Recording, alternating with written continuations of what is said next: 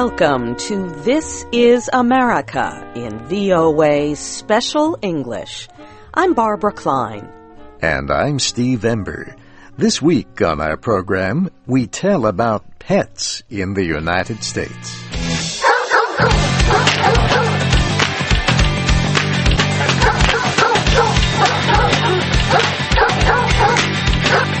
Earlier this month, the Westminster Kennel Club held its yearly dog show in New York City. Westminster has been awarding prizes to special show dogs for one hundred thirty-three years. Dogs are judged against a description of the perfect dog for each kind or breed. Then, one is chosen as best in show. This year, more than two thousand dogs of one hundred seventy breeds competed.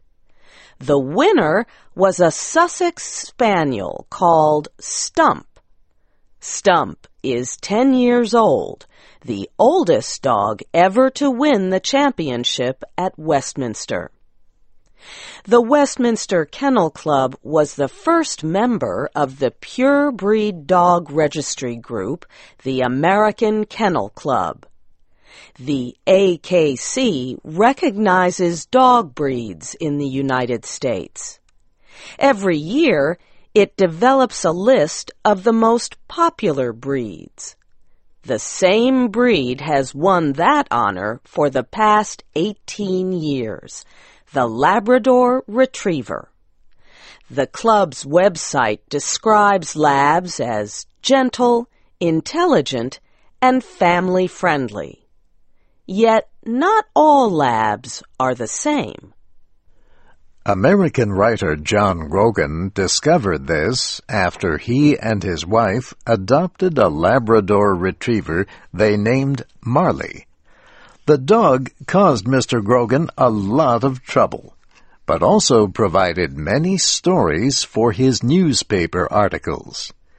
Later, he wrote a best-selling book, Marley and Me, Life and Love with the World's Worst Dog.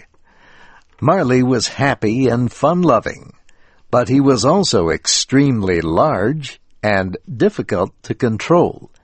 He ate anything that he found around the house, including plastic, clothing, and jewelry. He was expelled from dog training school, and he had an abnormal fear of loud noises, especially thunderstorms. Unfortunately, the Grogans lived in Florida, where many of these storms developed. Marley would attack the furniture, walls, and doors until his feet bled if he was left alone in the house during a storm. John Grogan, his wife Jenny, and their three children all loved Marley, even though the dog almost destroyed their home a number of times. John Grogan wrote that he briefly considered the possibility that his dog could be trained to be a show champion, but he soon realized that this was not to be. Marley had earned a place in our family. Like a quirky but beloved uncle, he was what he was. He would never be a Lassie or Benji or Old Yeller. He would never reach Westminster or even the county fair. We knew that now. We accepted him for the dog he was and loved him all the more for it. How much is that dog in the window? The one with the waggly tail. The American Pet Products Association carries out a national pet owners study every two years. The latest one shows that seventy-one million homes in the United States last year included a pet. That is sixty-two percent of all the homes in America. The study also showed that Americans owned more than seventy-seven million dogs and more than ninety-three million cats. The association's market research shows that Americans spent more than forty-three billion dollars on pets, pet products, and pet medical care last year. And it expects that number to increase to forty-five billion dollars by the end of this year, even with the current economic downturn. Bob Vittieri is president of the American Pet Products Association.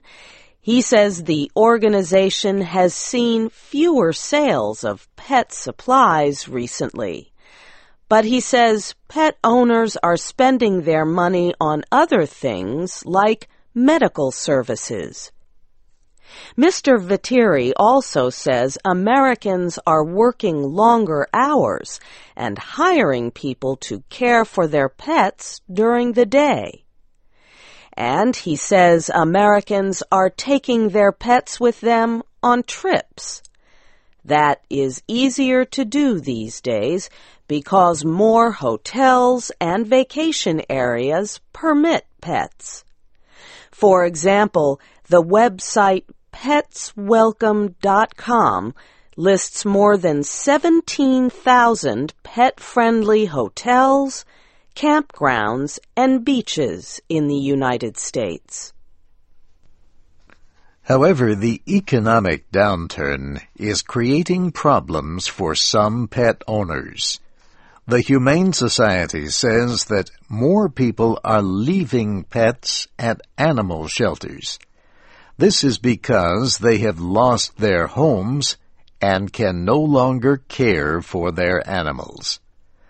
The group provides money for shelters and rescue organizations to help them care for homeless dogs and cats. Humane Society official Nancy Peterson says groups are also helping pet owners pay for pet food. And they are placing animals in temporary homes until their owners can take them back. Black and orange stray cats sitting on a fence.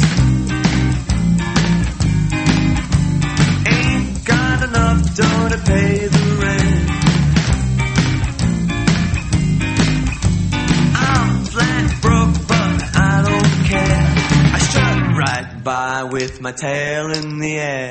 The central part of the United States suffered its own economic crisis in the nineteen eighties. The price of farmland dropped, and banks no longer provided the credit farmers needed. Unemployment reduced the population. The number of people in the small town of Spencer, Iowa, for example, dropped from eleven thousand to eight thousand in just a few years. The Spencer Public Library worked to help people in the town find jobs. It created a list of jobs and offered books on job skills and training. It also set up a computer so people could research job openings and write applications. One cold January morning in nineteen eighty-eight, library workers found a small, almost frozen kitten in the book drop. A book drop is the small metal door in the wall of the building where people can return books when the library is closed. No one knows who put the kitten there or why. But it turned out to be lucky for both the kitten and the town. The library held a contest to name the cat. The winning name was Dewey Readmore Books. Library officials agreed to permit him to live in the building. Dewey loved to keep people company while they chose books or used the library computer. Soon, Dewey's presence began attracting families and school groups to the library. The local newspaper wrote about the new library cat His story spread across the nation. Dewey began receiving letters from people in other countries, and a film crew from Japan arrived to include him in a movie about cats. Head librarian Vicki Myron was Dewey's main caretaker. Last year, she published the best-selling book, Dewey, the Small-Town Library Cat Who Touched the World. Here, she gives readers an idea of how much the cat meant to her town. How much of an impact can an animal have? How many lives can one cat touch? How is it possible for an abandoned kitten to transform a small library into a meeting place and tourist attraction, inspire a classic American town, bring together an entire region, and eventually become famous around the world? You can't even begin to answer those questions until you hear the story of Dewey Readmore Books, the beloved library cat of Spencer, Iowa.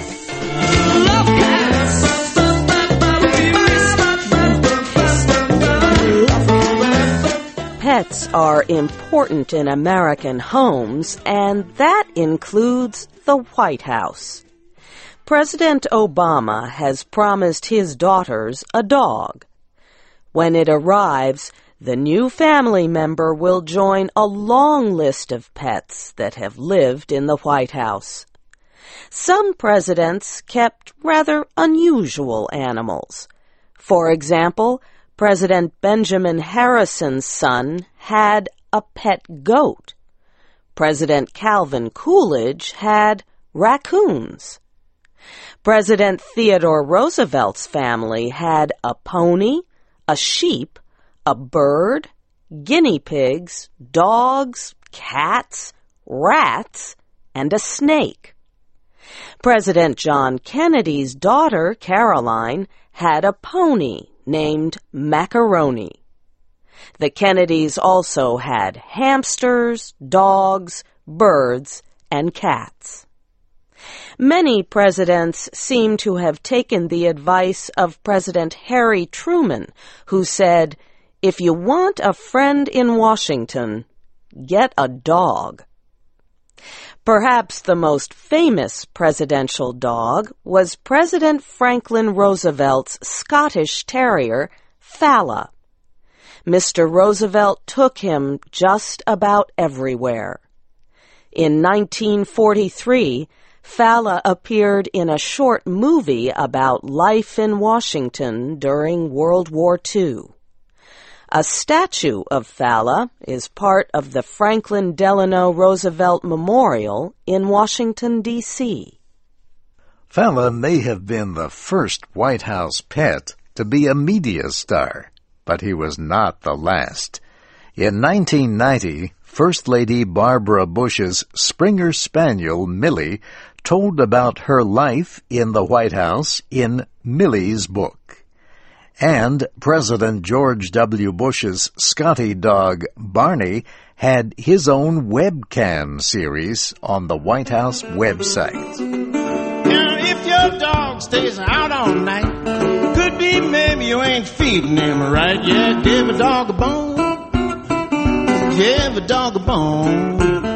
Give a dog a bone. I declare, stay right at home. Our program was written by Nancy Steinbach and produced by Katie Weaver. I'm Barbara Klein. And I'm Steve Ember. Join us again next week for This Is America in V O A Special English. And now some dogs bark and some dogs bite. Some dogs just like to howl all night. Yeah, give a dog a bone. Yeah, give a dog a bone. If you give a dog a bone, I declare and stay right at home. All right.